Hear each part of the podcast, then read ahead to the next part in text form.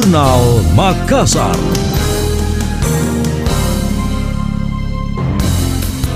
Gubernur Sulawesi Selatan Andi Sudirman Sulaiman memastikan proyek Twin Tower yang berlokasi di kawasan CPI tetap berlanjut. Saat ini dalam tahapan penjajakan bisnis to bisnis antara Perseroda Sulsel dengan investor atau kontraktornya. Sudirman menyebut Pemprov Sulsel sudah membantu menuntaskan persoalan tata ruang atau regulasi RT RW yang sempat menghambat kelanjutan proyek. Untuk tahap selanjutnya, ia serahkan ke Perseroda Sulsel sebagai leading sektor proyek Twin Tower.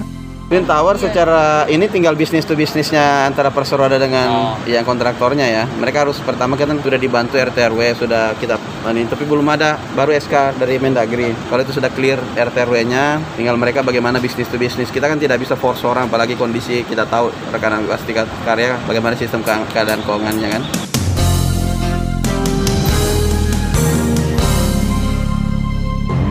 Sementara PT Sulsel Citra Indonesia SCI atau Perseroda Sulsel mengisyaratkan bakal mencari investor baru untuk melanjutkan pembangunan Twin Tower. Keputusan itu sekaligus menggantung nasib Waskita Karya selaku kontraktor yang sebelumnya dipercayakan membangun Twin Tower pada era Nurdin Abdullah. Direktur Utama PT SCI Yasir Mahmud mengatakan pihaknya sudah menyiapkan klausul khusus. Klausul ini mengatur investor baru dan diharapkan bisa mengganti biaya investasi yang telah di dikeluarkan PT Waskita Karya. Dia menuturkan investor baru nanti ini akan menentukan desain Twin Tower, termasuk keputusan untuk melanjutkan desain yang ada. Apalagi pondasi awal proyek Twin Tower sebenarnya sudah mulai dibangun.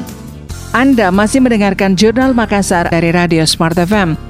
Teka-teki kelanjutan proyek Stadion Matoanging Makassar usai dua kali gagal tender terjawab. Lembaga Kebijakan Pengadaan Barang Jasa Pemerintah LKPP merekomendasikan proyek tersebut kembali di tender ulang. Kepala Dinas Pemuda dan Olahraga Sulsel Andi Arwin Aziz mengatakan opsi tender ulang memang paling memungkinkan karena penunjukan langsung tidak mungkin menjadi pilihan. Karena itu pihaknya segera mengagendakan rapat dengan Biro Pengadaan Barang dan Jasa PBJ serta aparat pengadaan pengawas internal pemerintah untuk tindak lanjut. Menurut Arwin, konsep stadion tetap mengacu pada rencana awal, yakni kapasitas 20.000 kursi penonton. Ia pun memastikan waktu pengerjaan masih akan cukup bila dilakukan tender ulang.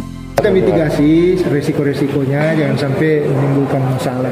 Hasil konsultasi justru inilah yang dibahas. Nanti kita akan sampaikan lagi selanjutnya. Yang jelasnya proses ini tetap berjalan. Nah, nanti diputuskan setelah ada keputusan bersama mengenai metode yang akan di, dijalankan. Jadi tidak ada itu tidak dilanjutkan. Jadi itikat baik dari pemerintah provinsi tetap melanjutkan saya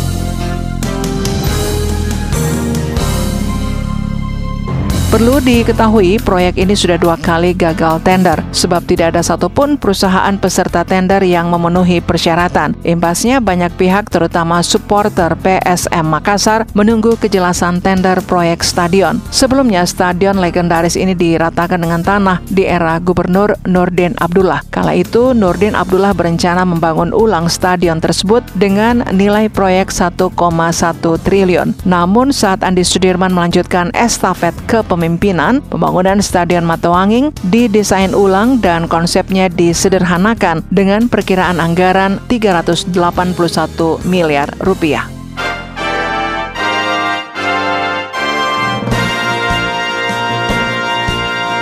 Demikian tadi, Jurnal Makassar.